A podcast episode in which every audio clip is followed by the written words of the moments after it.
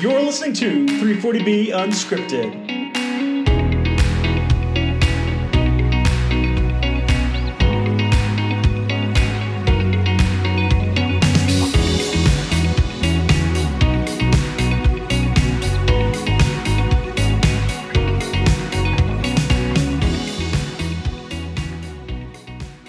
Hey everyone, thanks for listening to 340B Unscripted. I'm Greg Wilson, and I'm here with my co-host, Rob Nahoopi. Hey Rob, how's it going? Greg, I'm doing well. Just back from ASHP, ready to record this, our last podcast for the year. And of course, we got our extra team member here today, Matt Parker. Hey guys, thanks for having me. I said this before when you were on, and I'll say it again. When we started this, you said, I'm never going to get in front of the camera or on the mic for this. I'm all going to be on the back end doing the engineering stuff. And here we've got you two times now. So two times, that's right. Thanks. Yeah, and we do have to thank Matt. For those, again, that don't know, Matt's actually the wizard behind the curtains that puts our podcast together. He has extra skill sets aside from being a great pharmacist and a great leader and running our optimization and pharmacy support services division. He's a podcast pro. So really glad to have Matt not only on the team and helping us, but on this call to help us close out the year with our final podcast of 2022. Yeah. So I think for our last discussion of this year, I think we kicked around the idea of doing a top 10 as far as developments in the 340B space for the year and talk about those topics, the impact that they have on covered entities immediately and what the impact of those things might be in the future. And we talked about trying to rank order them, but I think it's really hard to do. A lot of news as it relates to 340B this year, some good, some bad, all really important. So I thought it was really difficult to kind of put these things in a top 10 from 1 to 10 in terms of order of importance. So maybe we go through them in no particular order. How's that sound? I agree, because everyone's order is probably a little different for which is more important. So I guess a good point. Top 10 developments in 340B in no particular order. All right.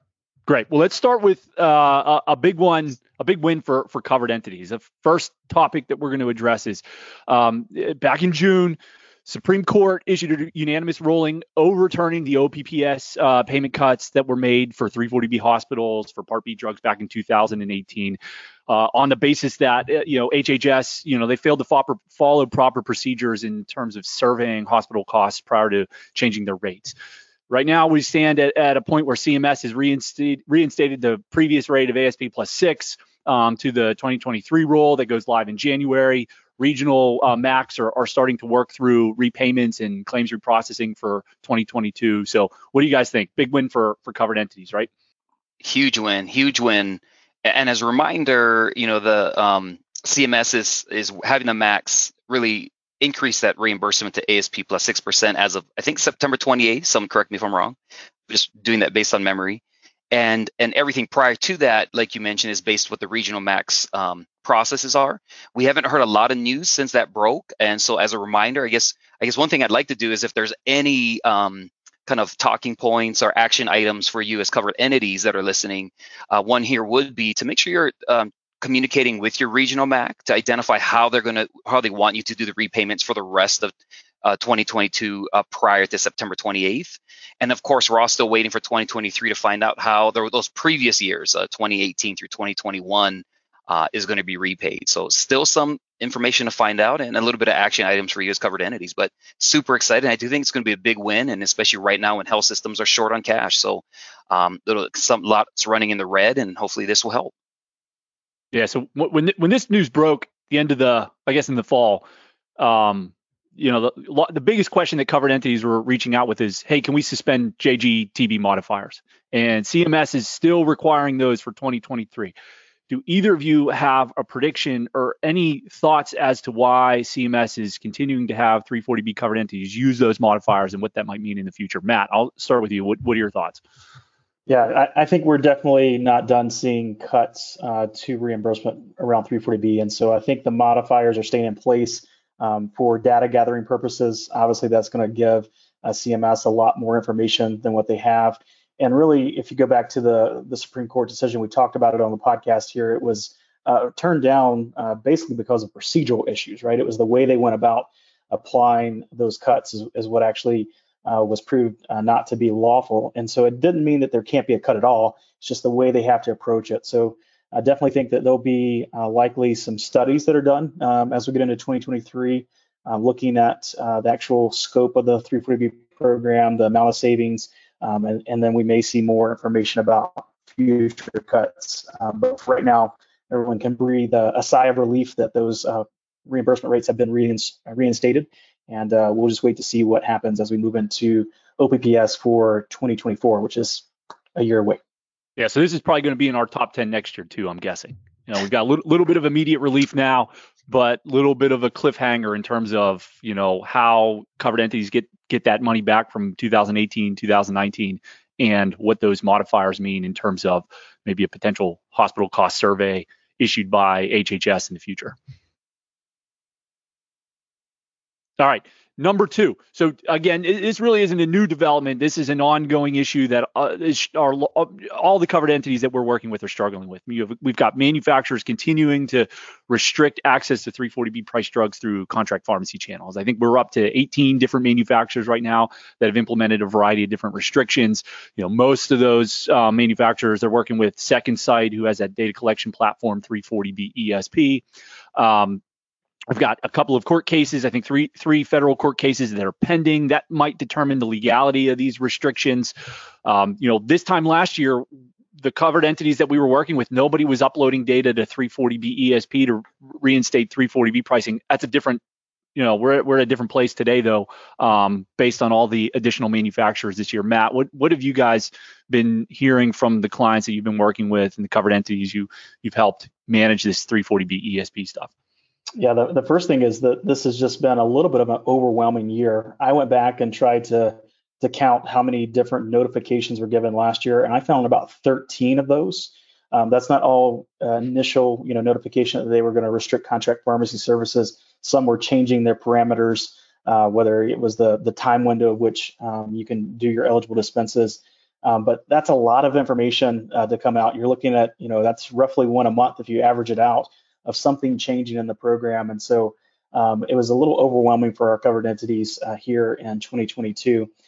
The other thing that we've been seeing is we've had a lot of our clients we're working with reach out to us for some degree of assistance. And that really ranges from just talking through the general process and making sure they understand it, all the way up to us actually rolling our sleeves up and helping them with that process.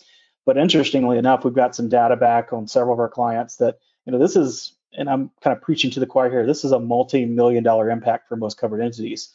The last two that we worked on, within just a few months of getting pricing restored and having the claims become eligible going through, we saw $1.5 million, $2 million of benefit within just a matter of a couple months. So significant numbers for covered entities. What I would say is, you know, if you're listening and you haven't done a quick ROI calculation, you probably need to do it. I mean, and look at that value. Every time we get another notification, that value just keeps going up. And we believe there's probably a tipping point at some point where financially you just have to jump in and be in the program because of the financial burden. So we'll look to see what happens in 2023. I'll go ahead and mention this. We do have one silver lining. We received notification this week that Novo Nordisk is actually going to allow for restoration of 340B pricing at contract pharmacies through the ESP process. Prior to that notification, they were not allowing that. And so that's a good thing. So there's even potential for a little bit more savings to come back to your program if you choose to participate in the ESP program.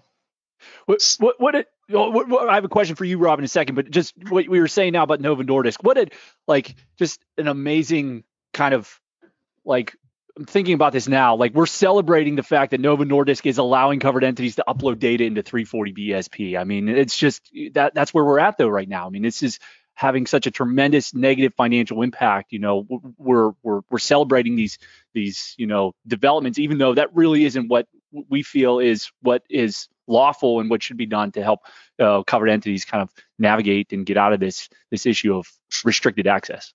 Well, I got to tell you, yeah, so my comment was going to be, yeah, so Novolog's back on the menu. And if I'm Novo, you sort of had to do that, right? Your biggest competitor in the rapid-acting insulin, Eli Lilly and Humalog, is allowing covered entities or are allowing covered entities to send data so they can get Humalog back on the menu. Well, you know, for some covered entities, I said, well, if that's a big issue on that insulin side and you have diabetes clinics, a lot of family practice and a lot of insulin going through, you may want to think about trying to adjust your formulary through P&T.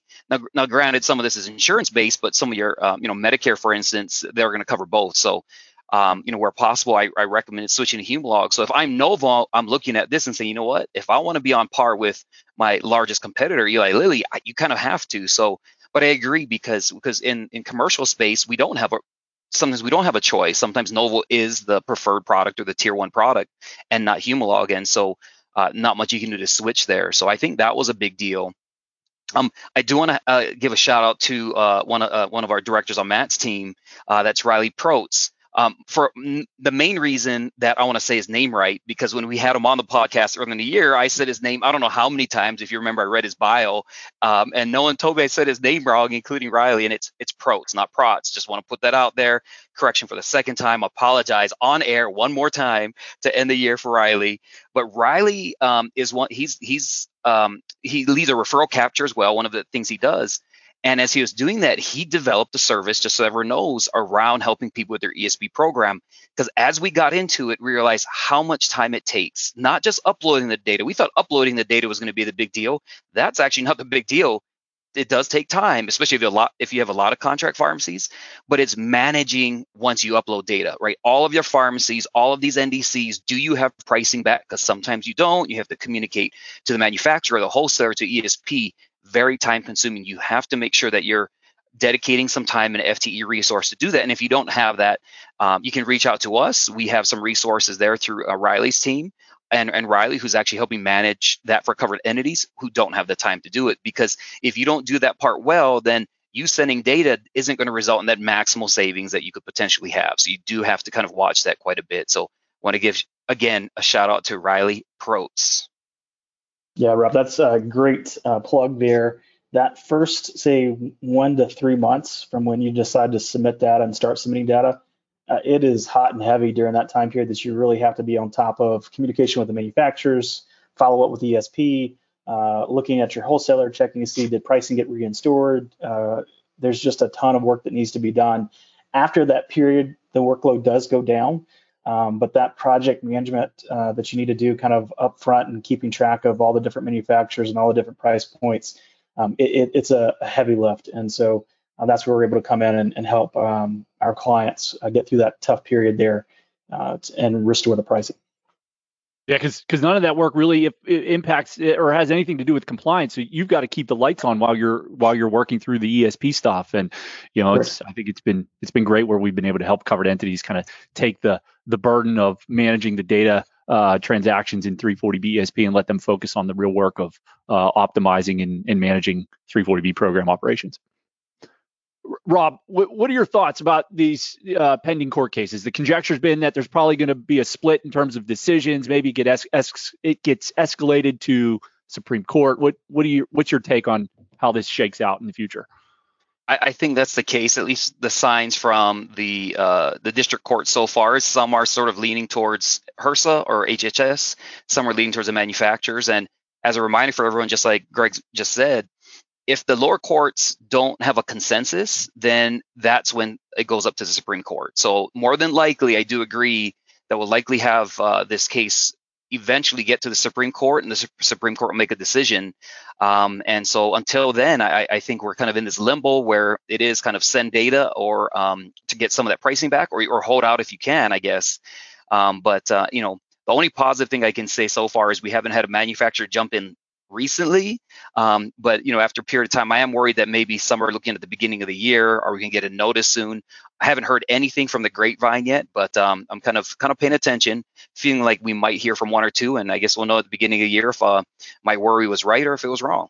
All right, let's move on to another topic. Again, a bit of an adversarial topic for some of our 340B covered entities. Many of these manufacturers, same as those that have implemented contract pharmacy restrictions, we've seen a number of manufacturers end voluntary 340B pricing on orphan drugs for those covered entities that are subject to orphan drug exclusion. So that's like your rural referral center hospitals, sole community hospitals, critical access covered entities. I mean, it's leaving a big, gap in drug expense budget for many of the covered entities. Matt, what have you heard from clients that you've been working with that are struggling with the orphan drug pricing loss? Yeah, so I've been keeping track of this. So up to today's date, we've got four manufacturers that have removed pricing. In 2022 alone, there was three. So Johnson & Johnson, AstraZeneca, and GSK removed voluntary pricing. And if you think about for those covered entity types that you mentioned there, the Rural Referral Center, Seoul Community Critical Access Hospital, they've had a double hit because they've got the ESP, the contract pharmacy cuts that we just talked about, and then the orphan drug cut on top of that. So they're seeing both cuts in their mixed-use space and in the contract pharmacy universe. And so it's been really challenging for them. For many of the covered entities that we worked with, if they have an infusion center or an area that's doing some outpatient infusion, those orphan 340B-like pricing drugs was really sustaining their program, the savings from that, and that's been taken away. So definitely been a tough financial impact for those covered entities. And kind of as Rob alluded to with ESP, I'm curious of what 2023 is going to bring. I'm kind of concerned that there'll probably be at least one or two more announcements of others doing similar moves, but the three from this year were big hitters with a lot of drug spend impact for covered entities. Rob, in terms of orphan drug exclusion, is that rulemaking? Do we think we get some, relief from that through rulemaking with HRSA, or does Congress have to go back and adjust the statute to account for that? I think either one of those options could work. We know HRSA wanted to create rules and clarifying rules around this for orphans only for their indication, being non-eligible for 340B. And of course, the pharmaceutical manufacturers won those lawsuits because the plain language of the statute didn't really give those outs. And so, I think HRSA getting rulemaking authority or legislation specifically detailing when the orphan drug exclusion applies could resolve that. But again, that we not looking promising, mixed Congress, who knows if we'll see HRSA getting that type of authority or not. Waiting to see. And of course, that's a double-edged sword, as we always talk about, what else would HRSA kind of tighten up or clarify likely patient definition and some other areas. And so you might win in one area, lose in another. The only thing, I think for a short-term recommendation and probably long-term, to be honest, biosimilars are coming hard and fast for a lot of these drugs that do have these orphan indications. So if you're a covered entity subject to the orphan drug exclusion, especially if you have an infusion and you've taken a pretty big hit due to these orphan drugs and the manufacturers who were providing pricing and aren't, and then, of course, all the other ones like the Genentech drugs, Genentech's always kind of excluded them. Good time to start looking at the biosimilars coming out. What can you do in the biosimilar space? Put a little attention and time to that to see where you can shift some volume to biosimilars, where you will get 340B pricing and be able to increase your savings compared to where you had before. So that's our best recommendation for the orphan drug removals at this time. Yeah, I think we've talked about that a few times in previous episodes. Really, if you're a hospital or a health system that has a formulary management process, you really need to make sure the 340B team's engaged because it's decision points around product selection that could be impacted most significantly by the different price points and availability of 340B pricing, depending on whether it's an innovator product, originator product, or a biosimilar. So you got to make sure you as the 340B subject matter expert at your facility is in the room when P&T is analyzing these potential decisions. All right. Next topic. Spent a lot of time talking about this in the summer. This is really an impetus for us to have a lot of discussion around patient definition. This is a Genesis healthcare lawsuit. Genesis is an FQHC based out of South Carolina. Back in 2018, they were subject to a HRSA audit. They had audit findings attributed to their failure to adhere to the 1996 patient definition guidance. Genesis sued HRSA. HRSA vacated the audit. Genesis was initially temporarily suspended from the program. They got reinstated. The federal court was going to dismiss the case, but Genesis appealed and said, hey, look, HRSA hasn't changed their patient definition guidance. We could be subject to an audit for the same standards in the future. We need the court to make a ruling on whether or not this patient definition guidance is in play. That case is expected to be heard in August of 2023 now. So lots of chatter around patient definition coming from the ruling from this particular court case. Rob, share some thoughts around the Genesis piece.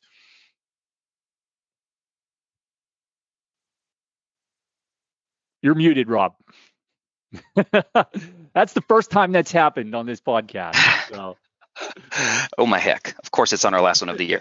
Yeah, this particular topic is actually near and dear to my heart because it was our first main episode on the podcast. If you remember, it was episode 1. We talked about expansion of patient definition, and you know, we've been talking to a lot of clients about this, and I do, you know, and some are holding out for August of 2023 to see what happens with the Genesis law case, as that's when it comes up. So less than a year away.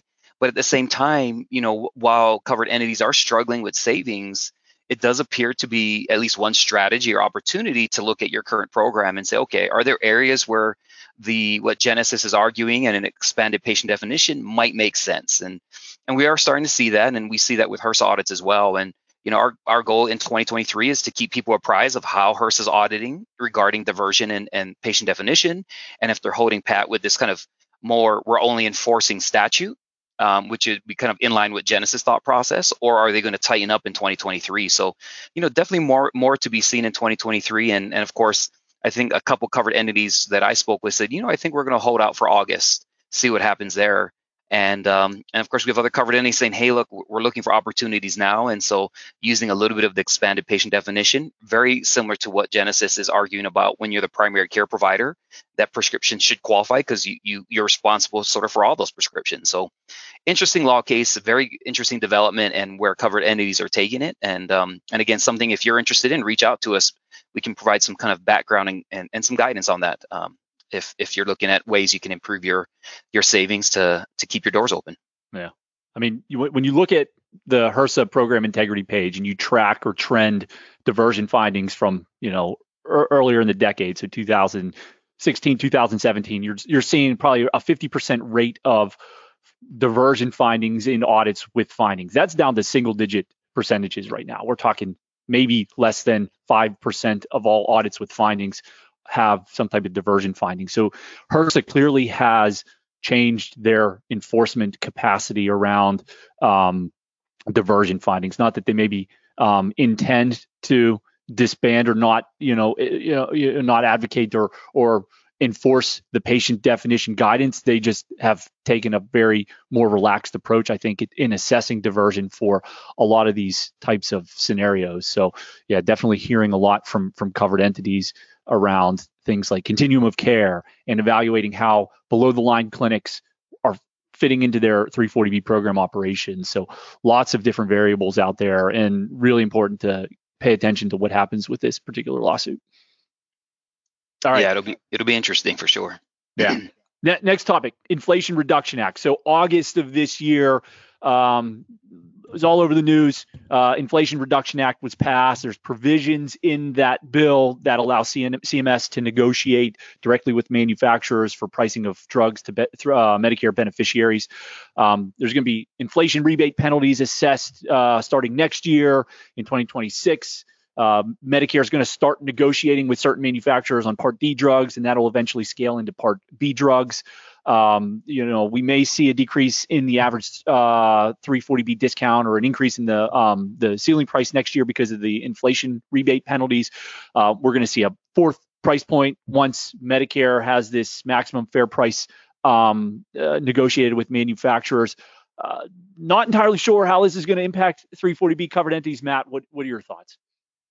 Yeah, I think this one's one to watch, and we did an entire episode on that. So if folks would like to hear more, I'd point you to go back to that episode to hear a full conversation. But really, we've got a couple years before we start seeing the impacts that may be coming to the 340B program with that fourth price point and the potential of changing margins.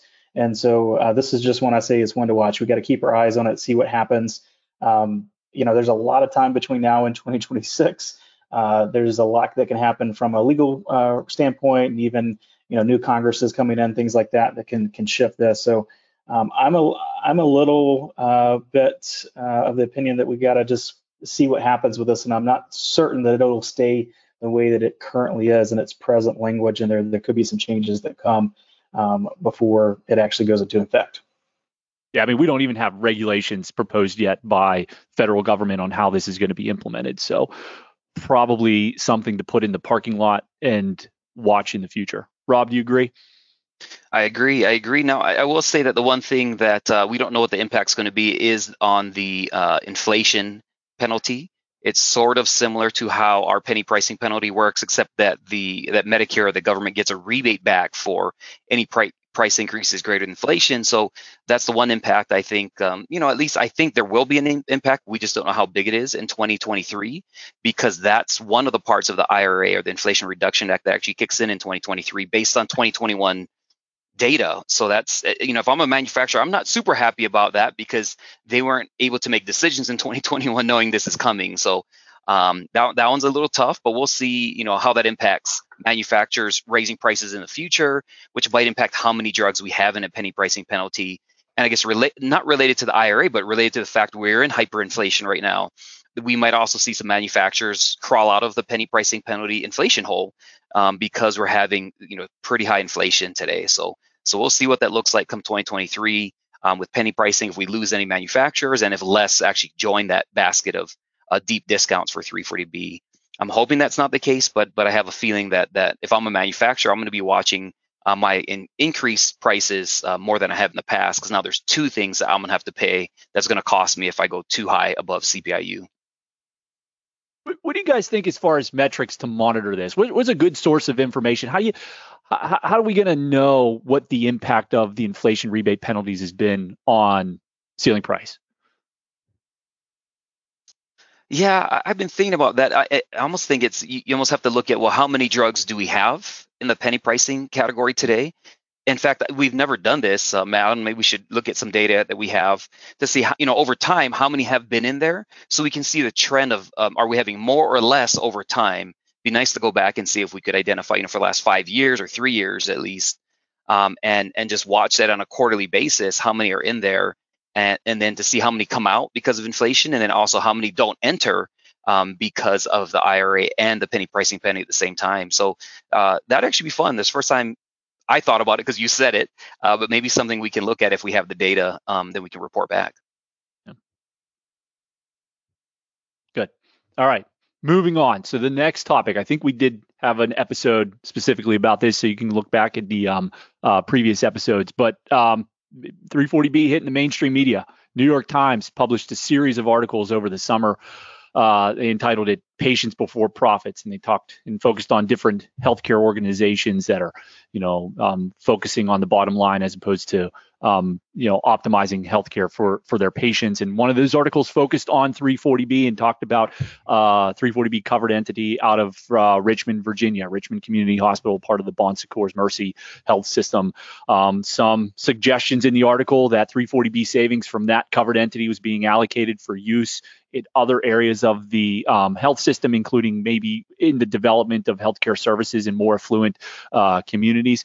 No implications of 340B noncompliance in that article, but it really did cast an unfavorable light on that particular health system, as well as three 340B covered entities at large.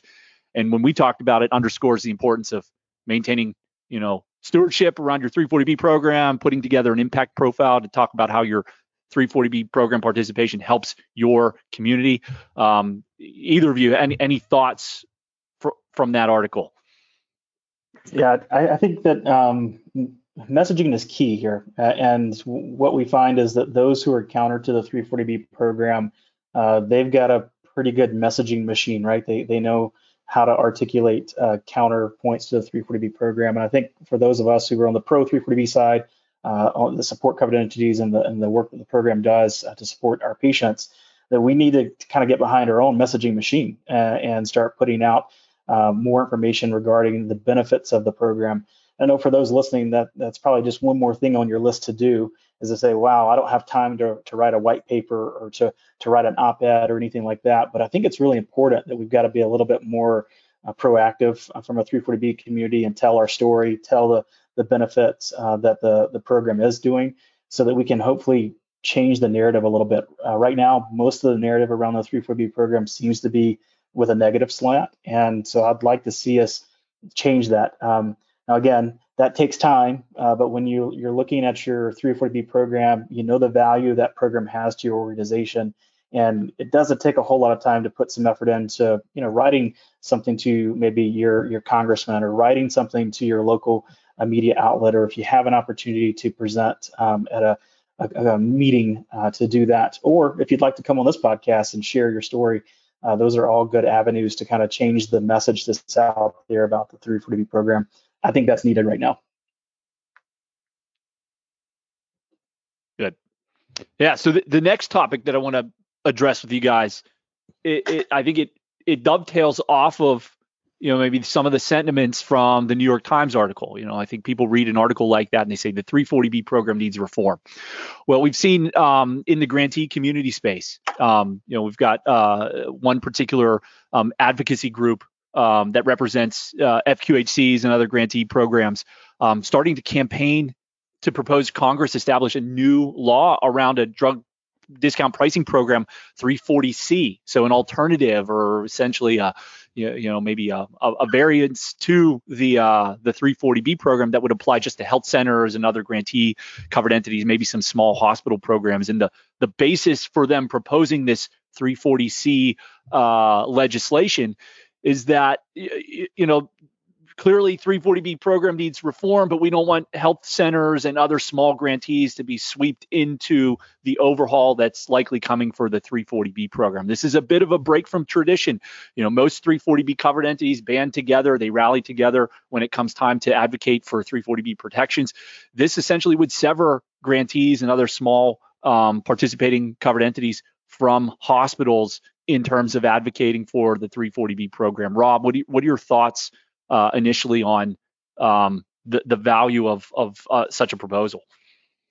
Yeah, what you just mentioned about the covered entities normally banding together, that's my biggest concern. You're splitting up our covered entities, and I think you lose a little bit of the momentum and the ability for the covered entities to pull their resources and work together to keep the program intact. And so that's my biggest concern. I think it becomes a distraction, to be honest. But, you know, I do want to highlight that the organization doing it, because right, when we think community health centers or FQHCs, we sort of think of NAC, and NAC's come out and said, hey, this isn't us. We're not the ones putting this forward. So NAC's come out and said that. I think Ryan Whites have come out and say, hey, we're also not in favor of this. So even on the grantee side, there's not consensus. And yeah. So my feeling, this isn't something that's going to get enough traction. I mean, HRSA can't even get rulemaking authority for the current program. I don't see how we're going to get an entirely new program related to 340B or almost identical to 340B, but specific to community health centers and grantees.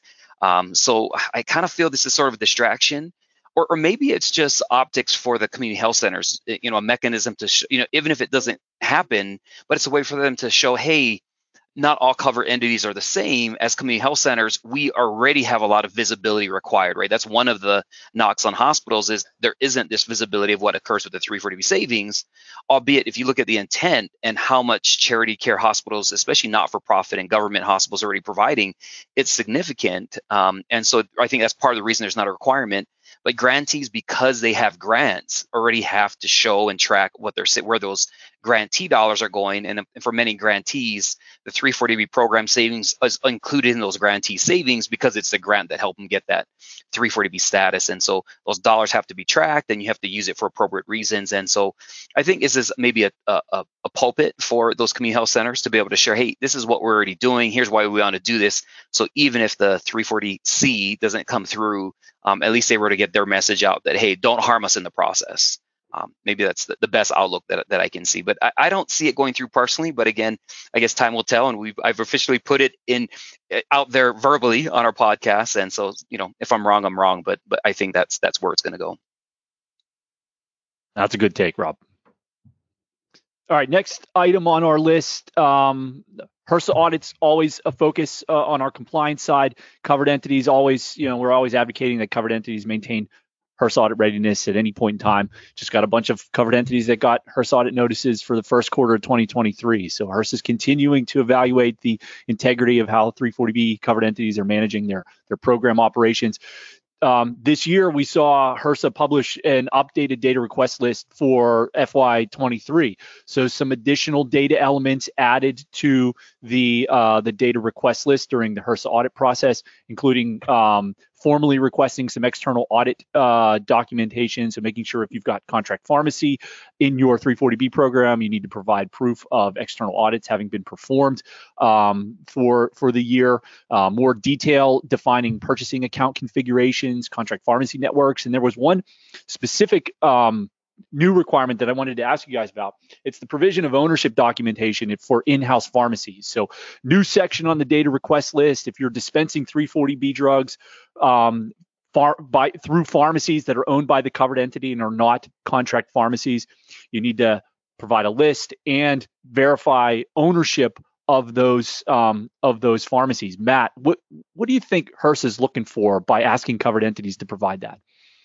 Yeah, well, I was talking to a covered entity that was audited many years ago, and their statement was, it seems that HRSA is getting more advanced. And I think that's really it, is that, you know, if any of you were audited back in the early days, so I went through an audit all the way back in like 2012, it was fairly a rudimentary audit.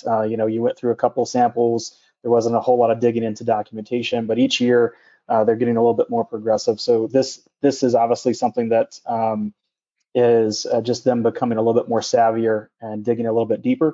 I do think that probably one of the main reasons this is coming about right now is because of what's happening with the contract pharmacy limitations.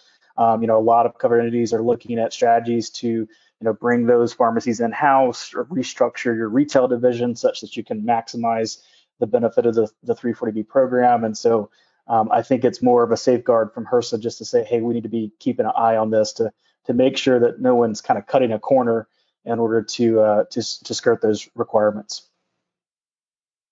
Rob, anything to add to that? Yeah, I agree with Matt on this one. That you know, we've heard. I don't know of any of our clients that have done it, but I've heard it's kind of related to, you know, there's the health system owned exceptions, for instance. And so some covered entities within a health system might say it's all health system owned. We're all going to have it be our in-house retail pharmacy, so they don't have to send data, or they don't have to, you know, they can have it just qualify amongst the rest of their in-house retails, and so they can't do a single pharmacy exception for the ESP program. And so I think because of that, there's some question of, are these really in-house retails, or should you have a contract pharmacy relationship? Because, and as a reminder for those, only the pharmacy, if it's owned by the hospital, the specific covered entity, should it be an in-house retail pharmacy. If it's owned by a different business unit of the health system or a different hospital, or as from the health system entirely, then it should be a contract pharmacy. So you still list it as a contract pharmacy, and if you're using the health system exception, if a manufacturer's allowing it, it's still a contract pharmacy. You're just asking for the exception. They're not saying you should list it as an in-house retail pharmacy. So I agree. My guess is that's probably where it's stemming from, among just probably something they want to look at and say, hey, we haven't really focused on confirming things are in-house retail. They're sort of taking the covered entity's word for it. A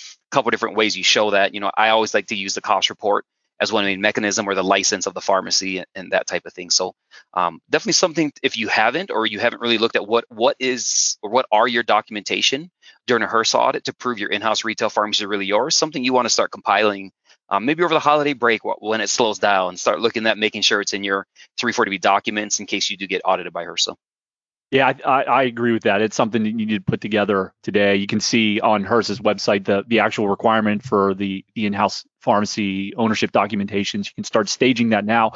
If you don't get to it the beginning part of 2023, I really think this is something covered entities need to look at and prep for recertification. This looks like a topic that could hit covered entities in the form of desk audits that are performed during the annual recertification. So you want to make sure you have your ducks in a row around your shipping addresses come August, September next year.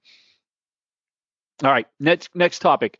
Again, kind of around HRSA operations, the administrative dispute resolution process. So in November, so just this past month, HRSA's proposed some new rules around significant changes to the ADR process, which, you know, as we know, is intended for covered entities and manufacturers to use in resolving disputes when good faith efforts fail. So the proposed rule is looking at a couple of different things. It's defining the qualifying criteria for disputes. It's establishing a more administrative-like process as opposed to like a trial-like proceeding, and it also establishes a new standards for how the ADR panel members are selected, and that's again being proposed off of a roster of OPA staff members. The rule is pending comments. I think comments are due by the end of January of next year. Matt or Rob, either of you have any thoughts, right, or comments around what's being proposed?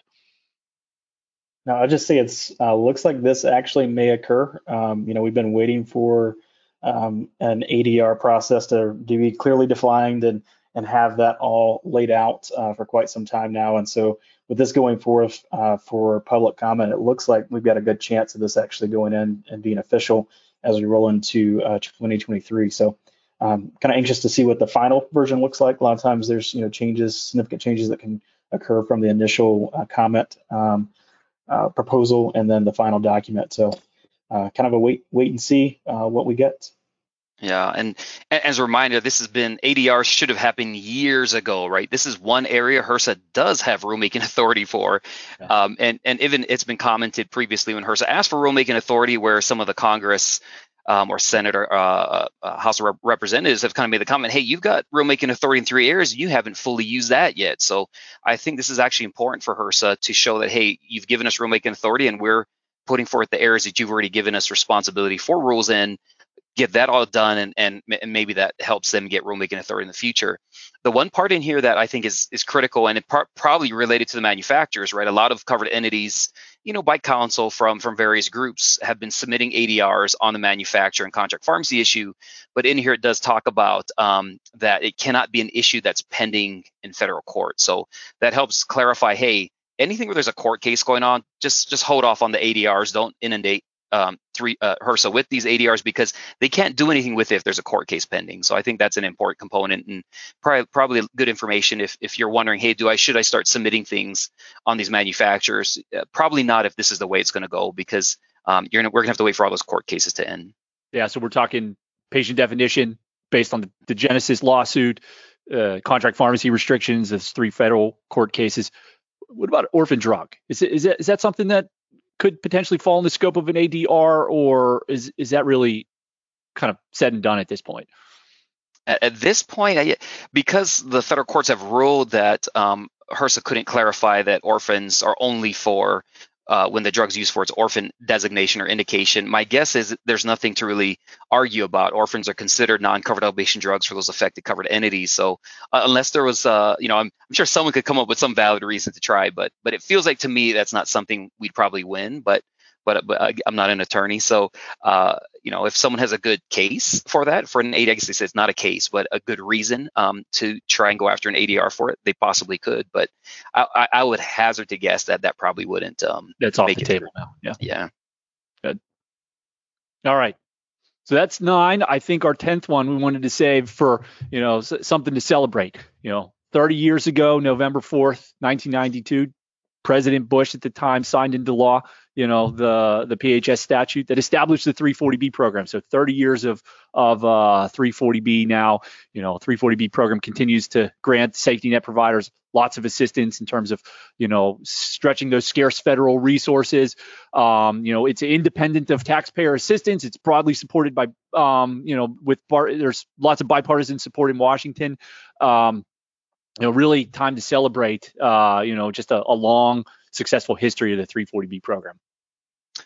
Yeah, if I can, I want to thank the original sponsors of the bill, Senators Orrin Hatch and Henry Waxman, Republican, Democrat. I mean, I love it because right off the bat, it was bipartisan. And the intent and for everything that goes into it. And, even the original SNAPA crew, the pre-340B health crew, helping draft some of that language. I mean, so much good support that went into this. And here we are 30 years later, and hospitals and covered and grantees have all been able to take some of those savings and really impact patient care. I know there's a lot of stuff like the New York Times article pointing fingers that, hey, it really doesn't do that. But, just from our perspective, since we get to see hospitals and clinics on a daily basis, they are providing excellent care to patients, improving care, expanding services, providing charity care where patients wouldn't have been able to afford their medication. So the program does, in fact, do a lot of good for patient care and our country, even saving healthcare dollars.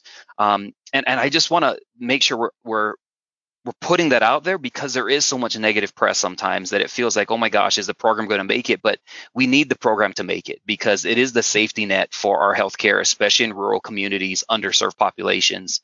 And can't thank everybody who was involved with creating it and maintaining it. And for the covered entities, they're doing the best they can to keep it alive and do the right thing with the program. So I'd like to thank everybody for that. Great. All right, well, that's our top 10 for 2022. Hope we get a chance to do this again next year. As we close out, Rob, any final words for our audience members before we sign off for the year? Absolutely. First of all, Matt, Greg, thank you for all your guys' help with this podcast. I know it takes a village. We should point out our marketing team, Aiden, Aiden and Kylie, who's been on these. You don't hear about Aiden and Kylie, but they're here helping set these up and getting our recordings over to Matt and doing some of the marketing that you see. So just thank everybody there. Thank you all who listen. We wouldn't keep doing it if we didn't have any listeners, but I was just at ASHP this week, and people stopped by and said, hey, I listened to your podcast. It's fantastic. Thank you for saying that. That gives us the motivation to continue and come up with the best topics we can. And so for 2023, we have some good topics already lined up through, I think, April, but we can always change it up if some key things happen in the 340B space, and that's what we love to do. If there's critical things that we should talk about, we do. But if you want to be on the podcast, or if you have a great topic, please send it in. Someone had a great recommendation and we added it to the list. I did ask if that person wanted to join. They're like, no, I like listening. I don't want to be on the podcast. But we do like to have covered entities on the podcast as well from time to time. So if you're interested, hop on. We'll definitely do that. And in the meantime, this podcast is our only podcast for December. We are going to take the rest of December off for the holidays. And we sincerely hope you do as well. Enjoy time with friends and family. And then we look forward to seeing you in the new year. Our first podcast will come out on January 16th. We do still have two planned for January. And I can't remember off the top of my head what that topic is, but I can tell you that we've got a good list for the beginning of the year. And again, thank you for listening. And we hope to hear you and engage with you in 2023. Great. All right. Thanks, everyone. We'll talk to you soon. Take care.